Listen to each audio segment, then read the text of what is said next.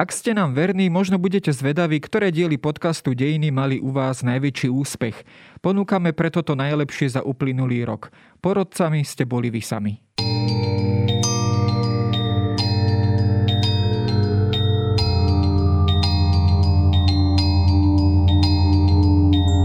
Ešte jedno také víťazstvo a sme stratení. To sú slova slávneho starovekého vojvodcu, vojaka telom i dušou Pirha Epirského. Svetová literatúra i historiografia ich preniesla do obľúbeného slovného spojenia Pirhovo víťazstvo. Na vyjadrenie toho, že nie každá vyhratá bitka vedie aj k celkovému úspechu.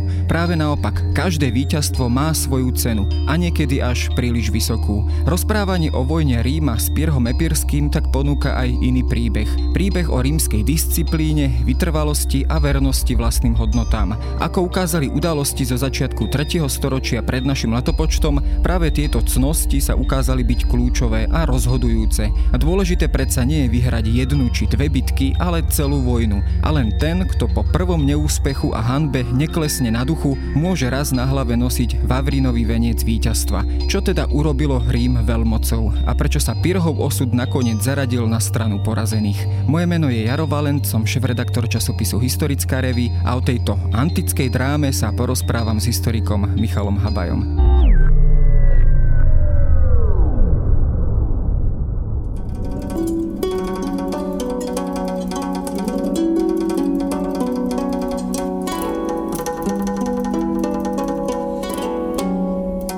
Ty si vlastne aj v článku, ktorý si pripravil pre historickú revy, uviedol celú túto kapitolu dejín takým tým vstupom rímskych lodí do Tarentského zálivu, teda k brehom gréckého mesta Tarent na juhu Itálie.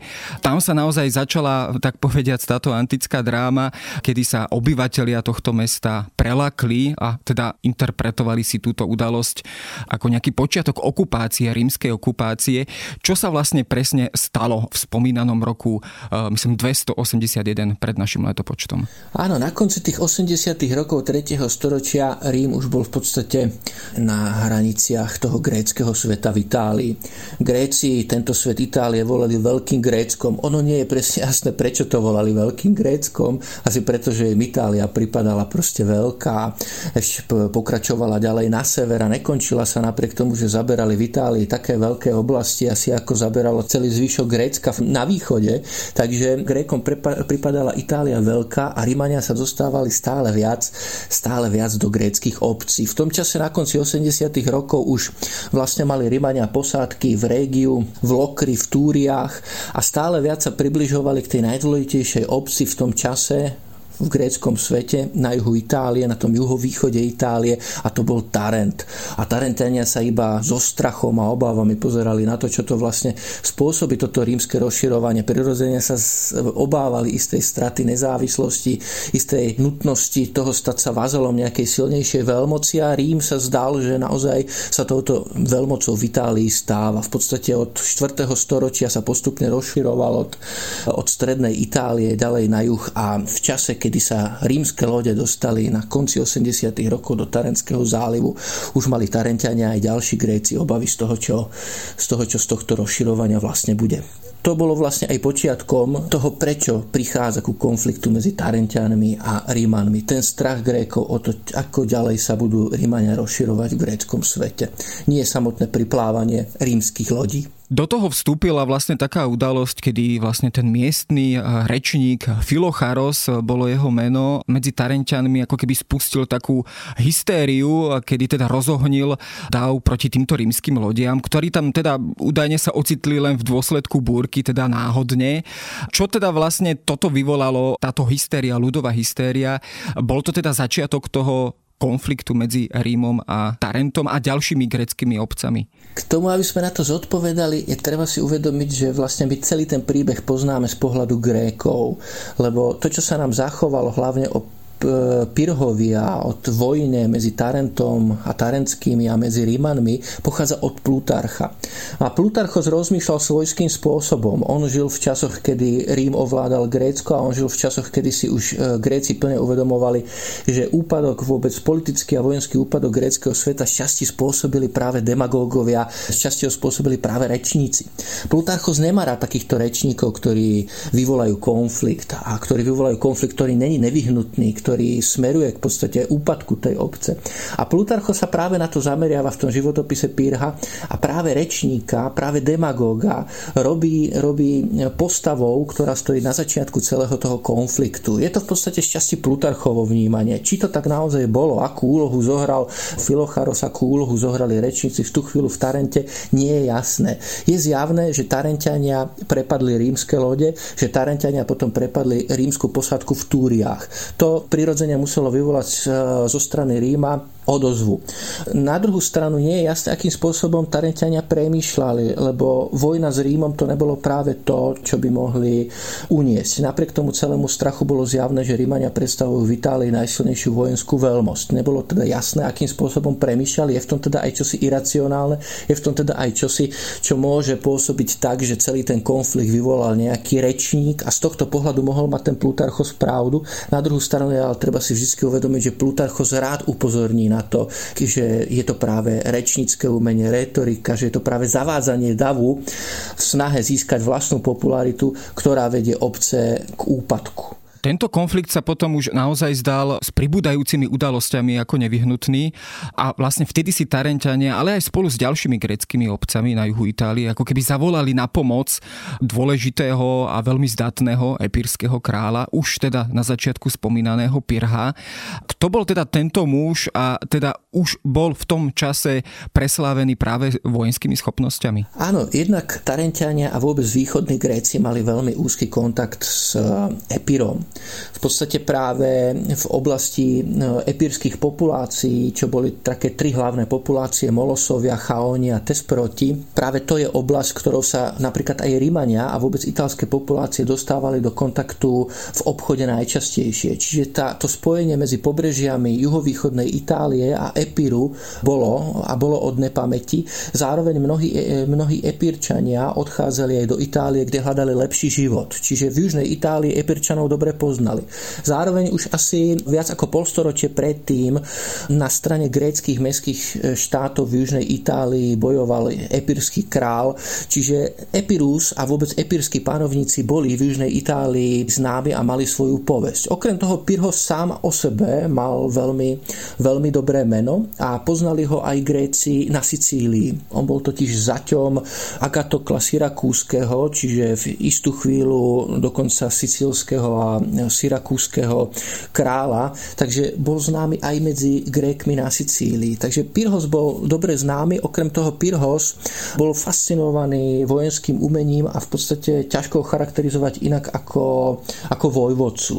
On bol síce predstaviteľ epírskeho spolku a svojím spôsobom bol takým epírským kráľom, i keď je to veľmi zjednodušené vyjadrenie, on bol v podstate hlavne náčelníkom epírskych populácií, ktorého za tohto náčelníka uznávali ale nebol ani tak diplomatom, nebol ani tak politikom alebo náboženským predstaviteľom, ale on bol vyslovene tým vojenským, vojenským vodcom. O ňom sa aj hovorí, že v podstate všetko posudzoval cez vojenské umenie a celý svoj voľný čas strávil tým, že uvažoval nad vojenskou taktikou, písal dokonca vojenské manuály. Jeden z týchto manuálov čítal neskôr aj slávny Hannibal, alebo ho chválil pre tieto vojenské manuály a vojenské zručnosti aj neskôr, dokonca niekoľko storočí neskôr, slávny rímsky rétor Cicero Čiže bol známy ako vyslovene ako niekto, kto sa nebojí ísť do e, bojov aj na čele svojho vlastného vojska, priamo osobne, kto sa nezdráha, nevyhýba aj väčším vojnám, kde, ide, kde hrozí riziko straty vlastného života. Pirhos mal túto aureolu okolo seba a okrem toho sa o ňom hovorilo tiež, že už neskôr, keď mal, už neskôr, keď mal synov a pýtali sa ho, že ktorému prenechá vládu, tak povedal, že by ju prenechá tomu, ktorý má najostrejší meč, čiže aj na tom je vidieť, že v podstate on celú svoju politiku sledoval skrze vojenské úspechy a skrze vojenské nasadenie.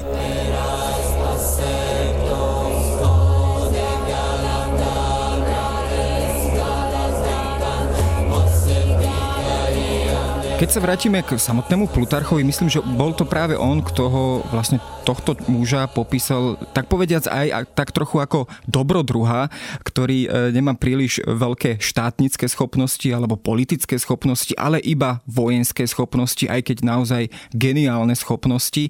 Bol toto aj možno v jeho prípade kameň úrazu, že vynikal teda naozaj len vojenským umením, ale nedokázal si získať ani miestne obyvateľstvo, ktoré mal pred Rimanmi chrániť a nedokázal si získať ani širšiu, povedzme, tú politickú podporu. Áno, on bol naozaj vyslovene vojenský génius a Plutarchos e, to rád sleduje. Plutarchos rád sleduje, ako fungujú ľudia, ako funguje spoločnosť, ako funguje človek v spoločnosti.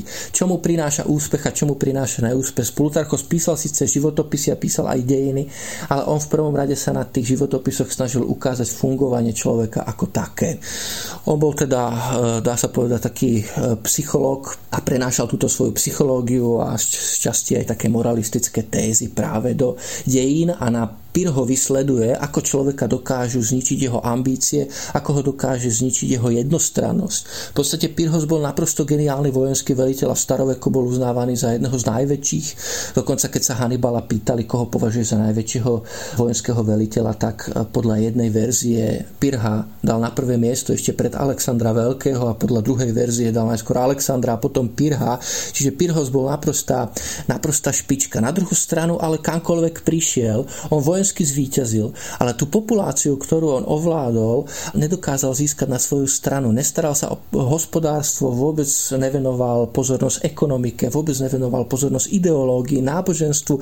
Jediné, o čo sa staral, bolo o to, aby mal vojsko, aby to vojsko bolo logisticky zabezpečené, aby mali muži zbráne, aby mal slonov, aby mal všetko, to, všetko tú vojenskú techniku, ktorá bola v danom, v danom období k dispozícii a aby mal príležitosť e, a boisko, kde môže bojovať. Aj toho nakoniec priviedlo do Itálie a pre Plutarcha bolo fascinujúce sledovať na jednej strane Rimanov, ktorých úspech bol v Plutarchovom období jednoznačný, ktorých Gréci obdivovali ako koho si, kto má za sebou proste disciplínu, silnú morálku, duševné, duševné nasadenie, vlastnú filozofiu a na druhú stranu tu bol Pyrhos, ktorý z pohľadu Plutarcha bol síce génius, bol síce neskutočne vojensky nádaný, ale proste štátnický, vnútorným nadstavením, vnútornými hodnotami nebol určený k tomu, aby vládol nejakému veľkému štátu, aby vybudoval ríšu, aby bol z dlhodobého obdobia úspešný. Mohol byť úspešný z krátkeho obdobia, ale z dlhého obdobia mohli byť úspešní Rímania. A toto, tento rozpor pri tom konflikte Plutarchos veľmi sleduje. Dokonca by sa dalo povedať, že Tarentania čo skoro tú svoju voľbu pre Pirha aj olutovali a tam sa teda naozaj u Plutarcha spomínajú udalosti, kedy Pirhos v podstate zakázal akýkoľvek verejný alebo politický život v Tarente a v podstate dostal celé mesto pod nejakú svoju osobnú vojenskú despociu.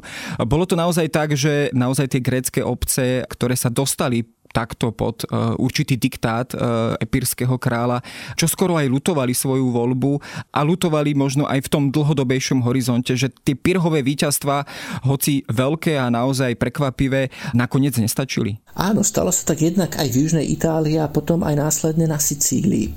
Jednak v Južnej Itálii Pirhos krátko potom, čo prišiel do Tarentu, tak zmenil celý spoločenský život. Zatvoril gymnázia, zrušil dokonca to spoločné stolovanie v Tarente, ktoré tam existovalo existovalo od vzniku obce, lebo Tarent bol kolóniou Sparty a v Sparte proste tie spoločné hostiny mužov mali svoju tradíciu a Tarent ako kolónia Spartská túto tradíciu prebrala.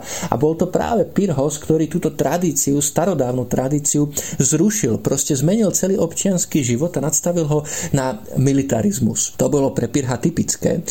A neskôr, keď odchádza na Sicíliu, lebo v podstate Tarentania sami nie sú ochotní ďalej znášať jeho despociu vojenskú, neskôr odchádza na Sicíliu, tak porazí Kartágiňanov, dokáže získať pod svoju vojenskú nadvládu celú Sicíliu, ale nakoniec sú to sicílskí Gréci sami, ktorí sú radi, že Pyrhos zo Sicílie odchádza, lebo Pyrhos, aby porazil Kartágincov, bol ochotný prinútiť všetky grécké obce na Sicílii k tomu, aby mu odozdávali lode, aby mu odozdávali financie. Bol ochotný dokonca k tomu využívať pokladnice chrámov, čo bolo v gréckom svete neprípustné, znesvetenie nie. Bolo to čosi, čoho sa žiaden Grek nemal dopustiť a Pyrrhos sa neštítil ani využívať teda pokladnice chrámov a využíval ich práve na to, aby budoval lodstvo, aby budoval vojsko a to sa nepáčilo nakoniec ani sicilským Grékom, ktorých paradoxne v danú chvíľu Pyrrhos e, zachránil pred Kartágincami. Z tohto pohľadu sa Pyrrhos naozaj javí ako taký dobrodruh, vojak dobrodruh, ktorý kráča po bojovom poli po celej južnej Itálii alebo v Stredomorí len preto, aby si tak povediať získal nejakú vojenskú slávu. Bol toto presne jeho charakter, to znamená, že nebažil po nejakej e, dlhodobej politickej stabilite, ale teda iba sa v ňom prejavovala nejaká slavybažnosť, dosiahnuť nejaké vavriny víťazstva, povedzme na spôsob alebo po vzore Alexandra Veľkého či iných e, preslávených vojvodcov. A bol toto aj kameň jeho úrazu, že vlastne nedokázal potom aj v tom boji s Rimánmi preukázať nejakú dlhodobejšiu stratégiu? To sa vlastne poukazuje už vo chvíli, keď e, Tarentania vysielajú poslov na Balkán a žiadajú Pirha, aby sa zúčastnil vojny proti Rímanom.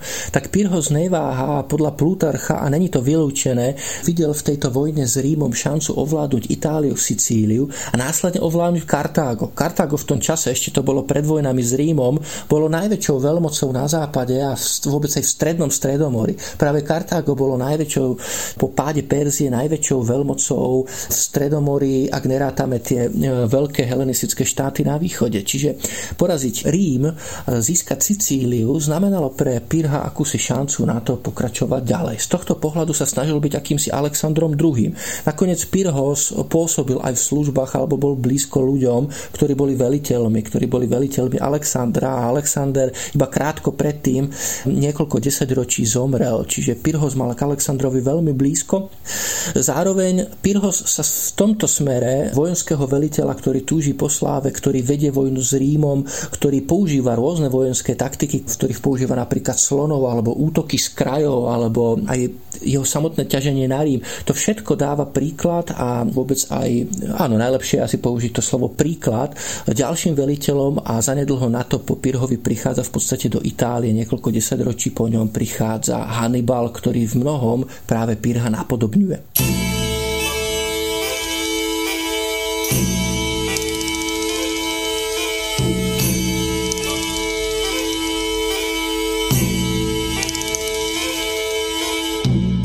Keď sa pozrieme na tento konflikt e, zo strany Ríma, tak na prvý pohľad by sa možno mohlo zdať, že neboli na to príliš pripravení, len vlastne pár rokov predtým e, ukončili dlhoročné boje e, so Samnitmi, čo bolo také, dá sa povedať, horské obyvateľstvo Itálie.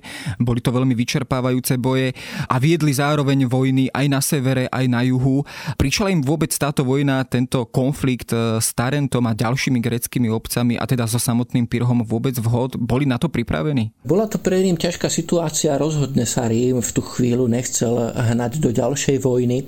Nezostávalo mu na výber, keď sa už Pyrhos naozaj s niekoľko tisícovým vojskom objavil v Tarente. Vtedy bolo jasné, že pokiaľ si chce Rím zachovať pozície v južnej Itálii a zachovať si aj tie pozície, ktoré už získal, tak bude sa musieť nejako vojensky s Pyrhom pomerať. Ale nebola to pre Rím jednoduchá situácia, bol zaujatý aj v iných oblastiach, zároveň iba krátko predtým skončili tie samnické občianskej vojny a bol, Rímania boli z tohto pohľadu aj vyčerpaní.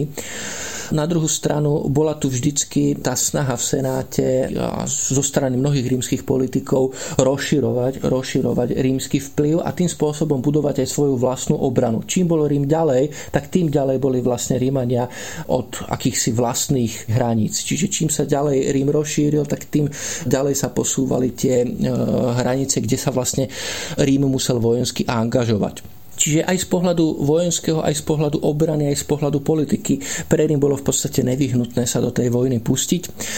Mnohí ale však aj v Senáte boli proti vojne a neskôr po bitke po, pri Heraklei, kde Pyrhos zvíťazil, aj sa ozývali hlasy v Senáte, aby sa Rím dohodol s Pyrhom, aby s ním uzatvoril priateľstvo a aby ďalej vojnu neviedol. Mnohí si boli vedomí v Senáte, že Pyrhos má ešte veľké vojsko, že sa k nemu po bitke pri Heraklei pridali viaceré italské populácie a že tá vojna nebude jednoduchá. Na druhú stranu ale práve v túto chvíľku Plutarchos, ktorý nám to celé popisuje, prináša do príbehu už v tom čase slepého a starého Apia Klaudia, ktorý vchádza do Senátu a pripomína Rímanom, čo ich urobilo veľkým, v čom spočíva ich, v čom spočíva ich sila, v čom je ich budúcnosť a aby nezabúdali na to, kto sú a ako majú pristupovať k ostatným nepriateľom.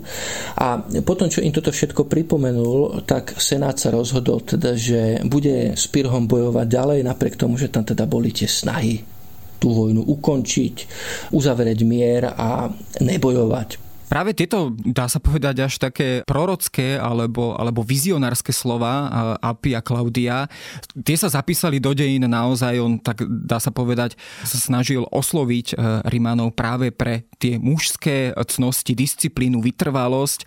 Dával im pred oči tie ich, povedzme, pochlebovačné reči o tom teda, že by možno v dávnych časoch porazili Alexandra Veľkého a nedokážu poraziť Pirha Epirského.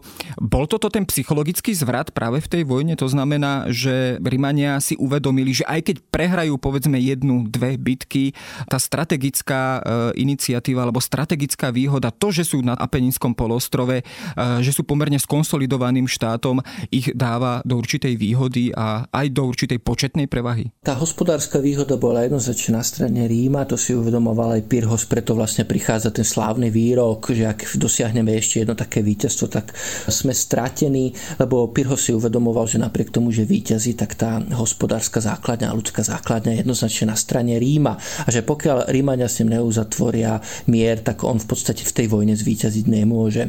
Na druhú stranu je tu aj ten príbeh, ktorý je akýsi taký moralistický a psychologický a ktorý poukazuje na spôsob premýšľania vtedejších Rímanov a vôbec ten spôsob, akým Rím pristupoval k okolitým populáciám. Plutarchos si toto veľmi podrobne všíma. Pre Grékov to bola fascinujúca čarta. Gréci totiž verili v tú vec, že ako sa človek správa a v čo verí, tak to sa aj potom v realite naozaj stane. Že ak Rímania z Plutarchovho pohľadu budú pristupovať k Pírhovi ako víťazi, napriek tomu, že prehrávajú v bitkách, tak aj nakoniec zvíťazia. E, toto je črta gréckého myslenia, ktorá je veľmi stará. Napríklad už Herodotos popisuje boj skýtov so svojimi otrokmi. Skýti dlho bojovali so svojimi otrokmi a nemohli ich poraziť. Až keď skýti s nimi prestali bojovať so zbraniami, ale zobrali si biče a pristupovali k tým otrokom ako k otrokom, vtedy sa im otroci sami vzdali. A toto je to, čo Plutarchos obdivuje na Rímanoch. Ku každému pristupujú z nadhľadu a ku každému pristupujú z výšky bez ohľadu na to, či ich porazil alebo či zvíťazili oni. Oni pristupujú ku každému a rímsky senát pristupuje ku každému ako víťaz. Sú ochotní pristúpiť e, na mierové rokovania, ale iba ak Pyrhos opustí Itáliu, nebudú s ním rokovať na itálskom poloostrove a iba ak on pošle vyslancov a iba ak on bude žiadať o mier. Čiže v podstate ak on k ním pristúpi ako vazal. Čiže e, ten rímsky postoj je, je pozorhodný a Gréci ho nesmierne obdivovali a je to jeden z kľúčov úspechu z pohľadov Grékov, kľúčov úspechu Ríma vôbec v dejinách. No ale skôr než Rím teda takto úspel vďaka svojej vytrvalosti, tak musel strpieť niekoľko veľmi trpkých porážok. Predovšetkým tu pri Herakleji. Tam teda padli tie slávne slova, pirhové slova o víťazstve, ktoré teda si vyžiadalo až príliš veľkú cenu. Čom konkrétne vtedy Pirhos vlastne, keď sa na to pozrieme z tej vojenskej stránky a z vojenskej stratégie, v čom konkrétne úspel? Spomína sa tá slávna scéna, kedy prišiel na boisko Pirhos aj so slonmi, s niekoľkými desiatkami slonov. Ťažko povedať, koľko ich naozaj samozrejme bolo. Bola toto tá výhoda týchto, tak povediac, starovekých tankov na boisku, čo Rimanov zaskočilo a s čím nedokázali spočiatku bojovať? Tak Rimanov, Rimanov sloni šťastí, šťastie prekvapili. Oni samozrejme o slonoch už vedeli a so slonmi sa stretli, ale napríklad sloni sa ešte neobjavili v Ríme. Práve až slonov, ktorých zajali Rimania v bojoch s Pyrhom, keď ich predvádzali v triumfálnom sprievode v Ríme, tak to boli prví sloni, ktorí sa v Ríme objavili. Čiže nebolo to pre nich typické bojovať so slonmi, keď bojovali so samnitmi alebo lukáncami, tak proste sa so slonmi nestretávali. Na druhú stranu Pyrhos dokázal týchto slonov veľmi dobre využiť. V bitke pri Herakleji mali Rimania početnú výhodu, ale on usporiadal slonov nečakane na kraje svojho vojska. Rímania očakávali, že slonov postaví do stredu vojska a to postavenie na kraje vojska a ten útok vôbec zo strán Rimanov prekvapil. Túto istú taktiku, ktorú potom aj zapísal do svojich denníkov Pyrhos a Hannibal si ju prečítal, Hannibal o niekoľko desaťročí neskôr využil pri pri v roku 218 sa tiež zvíťazil, čiže bola to veľmi úspešná taktika. Tých slonov mal Pyrhos asi 20. Práve pri Herakleji zvíťazil zrejme vďaka slonom, pri Auskulu o rok neskôr zvíťazil vďaka svojej vlastnej vojenskej taktike, to už nebolo iba vďaka slonom, tam naozaj sa ukázal ako veľký vojenský mm, jednak veliteľ a sám sa zúčastnil bojov a svojim príkladom dokázal viesť mužov k víťazstvám. Kedy prišlo k tomu výroku, tomu slávnemu výroku, že ešte jedno takéto víťazstvo a sme stratení, to nie je úplne jasné. Podľa Plutarcha niekedy po bitke pri Auskulu ale je pravdepodobné, že už po bitke pri Herakleji, lebo v podstate Pyrhové straty boli väčšie po bitke pri Herakleji a už po bitke pri Herakleji muselo byť Pyrhovi jasné, že v Itálii zrejme nezvíťazí, pokiaľ Rimania sami neurobia nejakú veľkú chybu, lebo Rimania mali zjavnú, zjavnú vojenskú prevahu, aj keď prehrávali, mali tú hospodárskú prevahu, mali jednak viac ľudí, čiže šanca na dobitie Ríma bola, bola minimálna. Čiže tú prúpovitku, to torčenie uh, môžeme zarátať zrejme po bitke pri Herakleji, aj keď Plutarchos ho spomína po bitke pri Auskulu. Po tejto slávnej bitke pri Herakleji sa Pyrhové vojska pustili tak povediac na sever. Zdalo sa, že sa približujú priamo k Rímu, ale priamo Rímu sa nepostavil alebo pred bránami Ríma sa neobjavil, ale ako keby mieril možno viac na sever k etruským mestám alebo k Etrúri. Hľadalo, dá sa povedať, spojencov aj na severe, aby dokázal Rím poraziť, keďže naozaj tá jeho hospodárska a vojenská základňa na Penínskom polostrove bola mimoriadne silná a stabilná. Pravdepodobne pravdepodobne hľadal. Pridávali sa k nemu síce aj Brutíci a ďalšie okolité populácie okolo Tarentu a tých gréckých obcí, ale napríklad nepodarilo sa mu získať i hneď tie veľké grécké obce, ako boli Region alebo Neapolis. Čiže nezískal, nezískal tú okamžitú výhodu a istým spôsobom ako neskôr Hannibal možno tak tápal a ťahol smerom na sever, dostal sa 60 km od Ríma. Predpokladá sa, že ťahol teda k Etruskom a chcel získať na svoju stranu Etruskov, ale nemáme o tom žiaden bezpečný doklad, je to predpoklad. Je tiež možné, že ťahol na Rím, aby aspoň propagačne ukázal, že je tu a je nebezpečný a bude pre Rimanov výhodné, aby ste mu zatvorili zmluvu. Mohlo ísť o akýsi psychologický ťah, ale ani to nie je jasné. V každom prípade to okamžité momentum víťazstva nedokázal využiť a jeho ťaženie na severe je tak trochu, je tak trochu hádankou. Naopak aj v tom je vidieť, že on ako keby nepremýšľal takticky z dlhodobého hľadiska, lebo on ťahol na sever, ale dostal sa tak medzi dve konzulské vojska a bol vôbec rád, že sa potom spomedzi tie rímske vojska dokázal dostať naspäť na juh a dokázal sa dostať bezpečne s vojskom naspäť do Tarentu. Čiže v podstate to ťaženie na sever mohlo dopadnúť katastrofálne. Bajam, oh, bajam,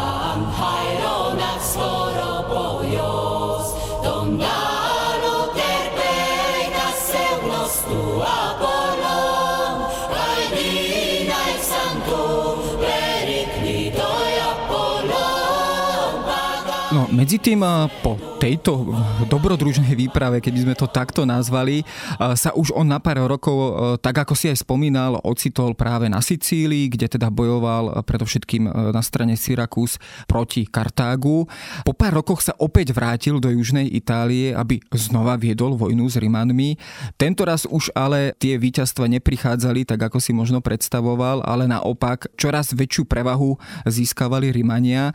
Tí sa potýkali naozaj s veľkými problémami, tam sa dokonca objavil mor v antickom Ríme v tom čase, okolo roku 275 pred našim letopočtom.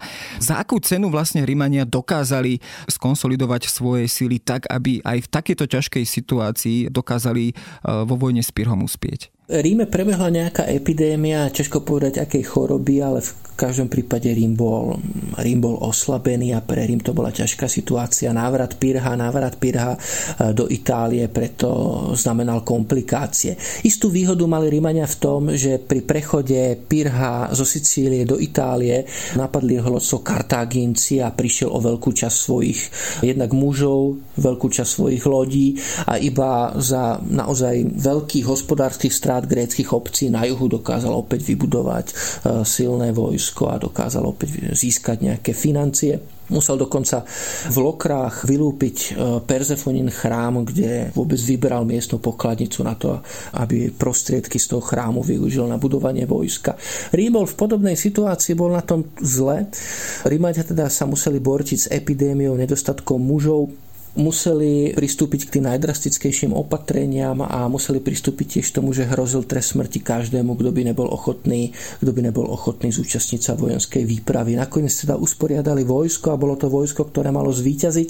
Zvíťazilo pri zaujímavom mieste, k tej rozhodujúcej bitke v roku 275, k bitke, kde bol vlastne posledný krát Pyrhos, kde posledný krát Pyrhos e, zápasil a kde bol porazený.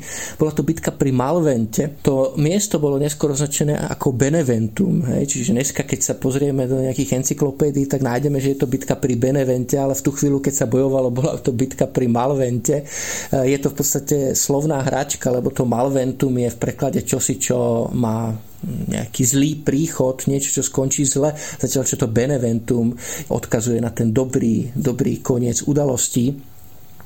Čiže aj to miesto nakoniec v lokálnej tradícii získalo úplne iný názov vďaka tejto bitke a rímskému víťazstvu. A Rímania teda napriek svojim, svojim problémom usporiadať to vojsko a zúčastniť sa tejto poslednej výpravy, tak dokázali zvíťaziť. Je zaujímavé ale, že v podstate celé to Pirhovo ťaženie do Itálie vnímame hlavne ako rímsky úspech. V podstate e, grécke obce aj Taren sa rýchlo dostávajú pod rímsky vplyv, ale v zásade až na bitku pri Malvente Pyrhos bol úspešný. Pyrhos zvíťazil vo všetkých bitkách, porazil Kartágincov, porazil dvakrát Rímanov vo veľkých bitkách, dostal pod svoju vládu celú Sicíliu, čiže Pyrhos bol nesmierne úspešný v Itálii aj na úplnom juhu tej itálskej čižmy. Napriek tomu v podstate ten výsledok, ten výsledok z dlhodobého hľadiska je skôr pozitívny a z dnešného pohľadu ho vnímame ako pozitívny pre Rím. Táto dejná kapitola sa tak povediať uzatvára takou slávnou scénou, kedy slony, ktoré kedysi byli Rímanov, nakoniec Rímania ťahali ulicami Ríma ako vojnovú korisť. Naozaj to bol taký slávny veľký vojenský sprievod. Dá sa povedať, že Rímania uspeli aj práve z toho dôvodu, e, že Pyrhos príliš nedbal na tie politické otázky, to znamená, nedokázal si získať väčšiu podporu samotných obyvateľov Južnej Itálie práve pre svoje, nazvime nazvime to, diktátorské sklony alebo diktátorskú politiku, bol práve toto kameň úrazu, že nakoniec možno samotní Gréci na juhu Itálie sa v konečnom dôsledku klonili k Rimanom ako k lepšej voľbe? Ťažko povedať presne, ako vyzerala situácia v Tarente, keď Pyrhos odišiel. On tam zanechal svojich ľudí, čiže Tarentiania zostávali ešte chvíľu lojálni, ale z dlhodobého hľadiska bolo jasné, že Epírci túto baštu neudržia. Tiež Grékom na juhu muselo byť jasné, že z dlhodobého hľadiska Pyrhos proste nie je tou správnou voľbou. On síce dokáže výťaziť, ale nedokáže zvíťaziť od toho víťazstva v jednej bitke k víťazstvu celej vojne bolo v jeho prípade neskutočne ďaleko. A to, že to, tomu tak bolo, je vidieť aj z neskorších udalostí, keď sa pozrieme na Hannibala v Itálii. Hannibal bol v ešte lepšej situácii, ako bol Pyrhos.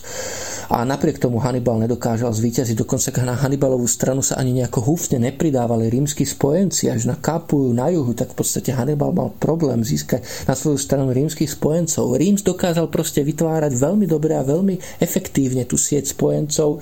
Dokázal vie svoju politiku v Itálii natoľko strategicky, že aj v ťažkých časoch sa Rímania mohli o Itáliu oprieť mohli sa oprieť o svoje kolónie, mohli sa oprieť proste o svoje zmluvy s jednotlivými spojencami a to bol systém, cez ktorý nedokázal Pyrhos preniknúť a ktorý aj Gréci museli vnímať ako čosi, čo má svoje pozitíva, lebo ani grécke obce na juhu Itálie sa všetky k Pyrhovi nepridali. Spomínal som samotný región, alebo Kapu, alebo Neapolis, tak sú to obce, ktoré zostali na rímskej strane. Čiže aj to poukazuje na to, že Gréci samotní si uvedomovali, že predsa len tu síce Pyrhos bojuje za grécku obec a za Grékov, ale predsa z hospodárskeho hľadiska, z politického hľadiska sú tí Rímania asi nakoniec najlepšou voľbou. Keď sa pozrieme na záver už e, na osud samotného Pyrha, čo o ňom vlastne vieme, o jeho konci. Bol nutený teda sa vrátiť z Itálie naspäť e, do Epiru a vlastne ako jeho život skončil, čo nám o tomto hovoria možno určité zdroje alebo historici. Opäť sa môžeme opäť hlavne o Plutarcha. Pyrhos bol neustále hnaný ambíciami. Potom, čo sa vrátil na Balkán, získal z Macedóniu. Ale napriek tomu, že získal Macedóniu ako epirský král, čo bolo veľmi prestížne, nedržal sa v Macedónii, nesnažil sa posilniť svoje pozície, nebudoval proste epirské pánstvo v Macedónii alebo svoju pozíciu.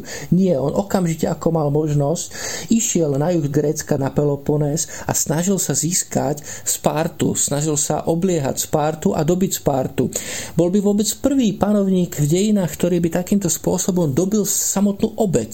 Samozrejme, Spartania už predtým prehrali nejaké veľké bitky a nepriatelia sa pohybovali Lakóniou už v čase tepskej hegemónie. Ale aby nejaký nepriateľ dobil samotnú Spartu, to sa zatiaľ nestalo. A Pyrhos mohol byť prvý, to bolo pre neho neuveriteľné lákadlo. On sa o to snažil, ale keďže obliehanie sa preťahovalo, išiel do ďalšej veľkej gréckej obce Argu a podľa Plutarcha zomrel tak, ako to bolo neodvratné. Nakoniec ho potrestali samotní bohovia. Keď prechádzal argejskými ulicami, tak nejaká stará babka z okna po ňom hodila tehlu alebo kvetináč alebo kameň alebo čo to už bolo a zabila ho. V podstate Pyrhos ani nevidel svojho nepriateľa. Pyrhos, ktorý víťazil vo veľkých bitkách a Pyrhos, ktorý víťazil v osobných súbojoch s najsilnejšími nepriateľmi, zomrel rukou nejakej starej ženy, ktorú ani nevidel z očí v oči. Je to z pohľadu Plutarcha osudové. Pyrhos nemohol utiec svojmu osudu a napriek svojmu veľkému vojenskému nadaniu nemohol utiec k tomu, že bohovia jeho smrť nejakým spôsobom prinesú a nech tomu bude, nech tomu bude už samotnej bitke alebo nech tomu bude za nejakých uh, absurdných podmienok, ako sa to nakoniec aj stalo, tak predsa aj tá smrť je neodvratná, lebo ani Pyrho z Plutarchovho pohľadu nebol väčší ako bohovia a nemohol sa im rovnať, čiže Plutarchos do toho dáva to grécké myslenie, ten grécky pohľad a to vlastné moralistické chápanie, ale teda smrť Pirha e, prichádza v Argu, potom čo neúspel pri obliehaní Sparty.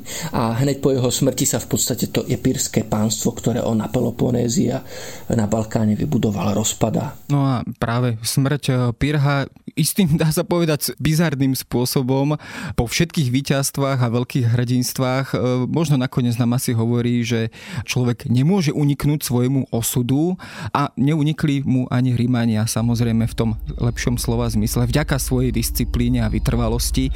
Samozrejme to už je námet na ďalšie kapitoly dejín Ríma, ktoré si prinesieme opäť niekedy. Za tú dnešnú ďakujem Michalovi Habajovi. Ďakujem za rozhovor.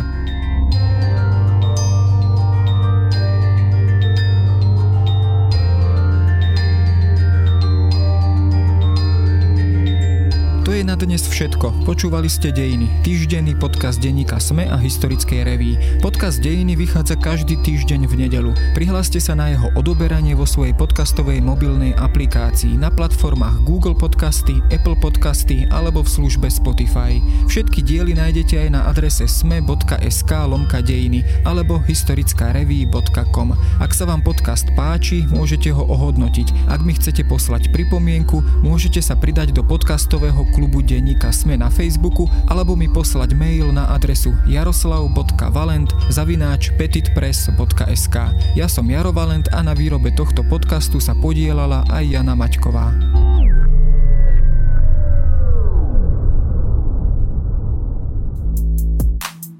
Ak viete o klíme len to, že ju rieši nejaká Greta s komentárom blá blá blá, nájdete si náš klíma podcast denníka ZME. Hovoríme v ňom o tom, prečo je táto téma dôležitá a zároveň nebudete počuť, že tu všetci zhoríme, ale hľadáme riešenia a s našimi hostiami sa rozprávame o tom, ako zmenu klímy zastaviť a čo vie preto urobiť každý z nás. A ak vás klíma už zaujíma, zapnite si nás tiež. Vysvetľujeme súvislosti aj hľadáme kontexty. Volám sa Katarína Kozinková a budem sa na vás tešiť. Klíma podcast denníka ZME nájdete na zme.sk a môžete ho odoberať vo všetkých podcastových aplikáciách.